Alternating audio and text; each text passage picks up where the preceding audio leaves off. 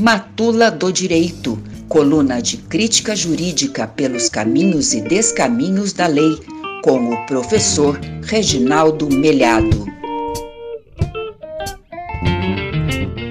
Olá, ouvinte da UFM. Hoje a Matula do Direito fala sobre a Volkswagen e um acordo pelo qual ela reconheceu a participação no regime militar aqui no Brasil.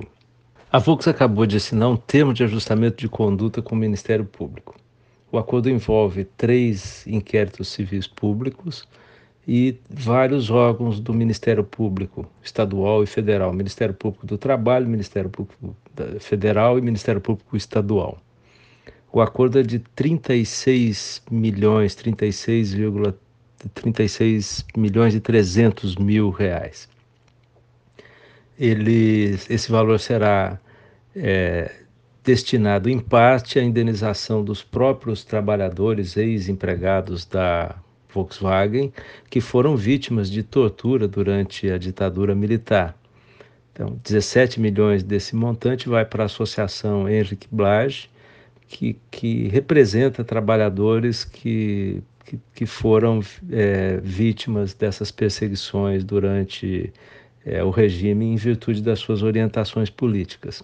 Outros cerca de 10 milhões serão destinados ao que a gente chama de justiça de transição, que são projetos de preservação da memória das vítimas de violações de direitos humanos nesse período da ditadura, e o, rest, e o restante do, do valor, cerca de 9 milhões, é, será destinado a fundos federais e estaduais de defesa e reparação de direitos difusos. Não é?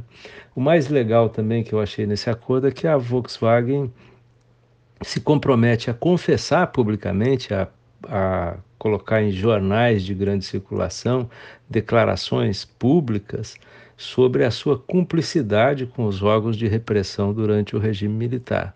É um acordo fundamental, importantíssimo, e é o primeiro que envolve uma dessas grandes empresas que participaram do, da ditadura civil-militar no Brasil, no período de 1964 a 1988. O que se sabe da participação da Volkswagen durante uh, o regime militar? a empresa é, fornecia a órgãos policiais informações sobre os seus próprios trabalhadores, sobre os seus próprios empregados, aqueles que teriam vinculação com o sindicato, teriam orientações de esquerda, proximidade com partidos é, comunistas e alguma coisa assim. Né? Então, ficou provado, ficou demonstrado a partir de depoimentos e de outras, de outras provas que a Volkswagen é, permitia, não só passava essas informações, mas que mais de uma vez permitiu que as vítimas, os, os seus próprios trabalhadores, fossem é, presos dentro da fábrica, sem mandado judicial, portanto, presos ilegalmente. Os, os, os órgãos de repressão, como o DOPS e os, os policiais, é, entravam na fábrica sem mandado, né, na fábrica eh, prendiam operários. Eh, há relatos de operários que foram eh, espancados já na sessão em que eles trabalhavam. Um, um, deles conta que foi torturado dentro do departamento de pessoal da Volkswagen, sob os olhos do chefe de segurança e de outros seguranças da fábrica. Né? Então, os, a, a atuação da Volkswagen nesses episódios é assustadora, não é? de apoio ao regime, de uma espécie de braço que tentava calar o movimento operário ali dentro do ABC, dentro das suas fábricas, que era, digamos, um grande espaço de resistência que viria a ser depois é, o local onde a ditadura começaria a cair, né, com o movimento operário, os sindicatos metalúrgicos São Bernardo do Campo crescendo em importância e fazendo grandes greves já no final dos anos 70, começo dos anos 80. A, a Volkswagen já é bastante conhecida nossa, né, já se envolveu em outros casos rumorosos, como a acusação de trabalho escravo na fazenda Cristalino e incêndios em florestas do Pará. Esse precedente é muito importante. Há várias outras grandes corporações envolvidas com a ditadura militar no Brasil. Souza Cruz, Pfizer, é, ESSO, Johnson Johnson, Texaco, né?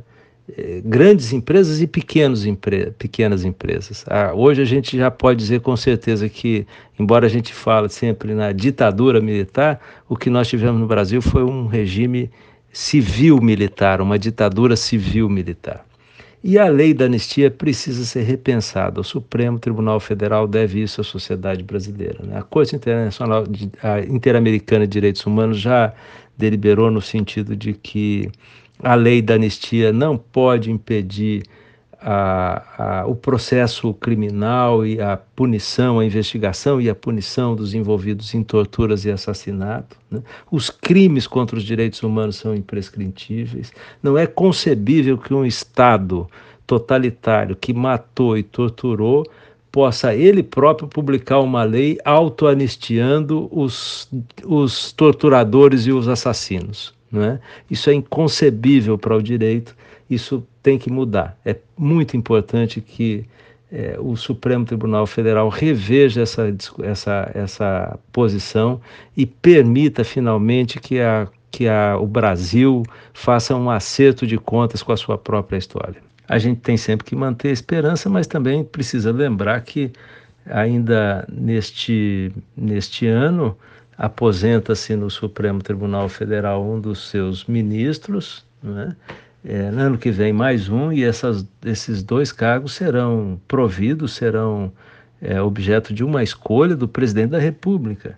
E o senhor Jair Bolsonaro já repetiu inúmeras vezes a sua é, simpatia pelo regime militar, né? sua simpatia, inclusive pela tortura. Ele tem como um dos seus ídolos Carlos Alberto Brilhante Ustra, que era um torturador é, voraz, um torturador cruel, conhecido como um dos mais é, é, sanguinários torturadores que o regime militar produziu no Brasil nessa época tão triste da nossa história. Enfim, vamos lá, vamos tentando ter alguma esperança diante de um quadro tão triste.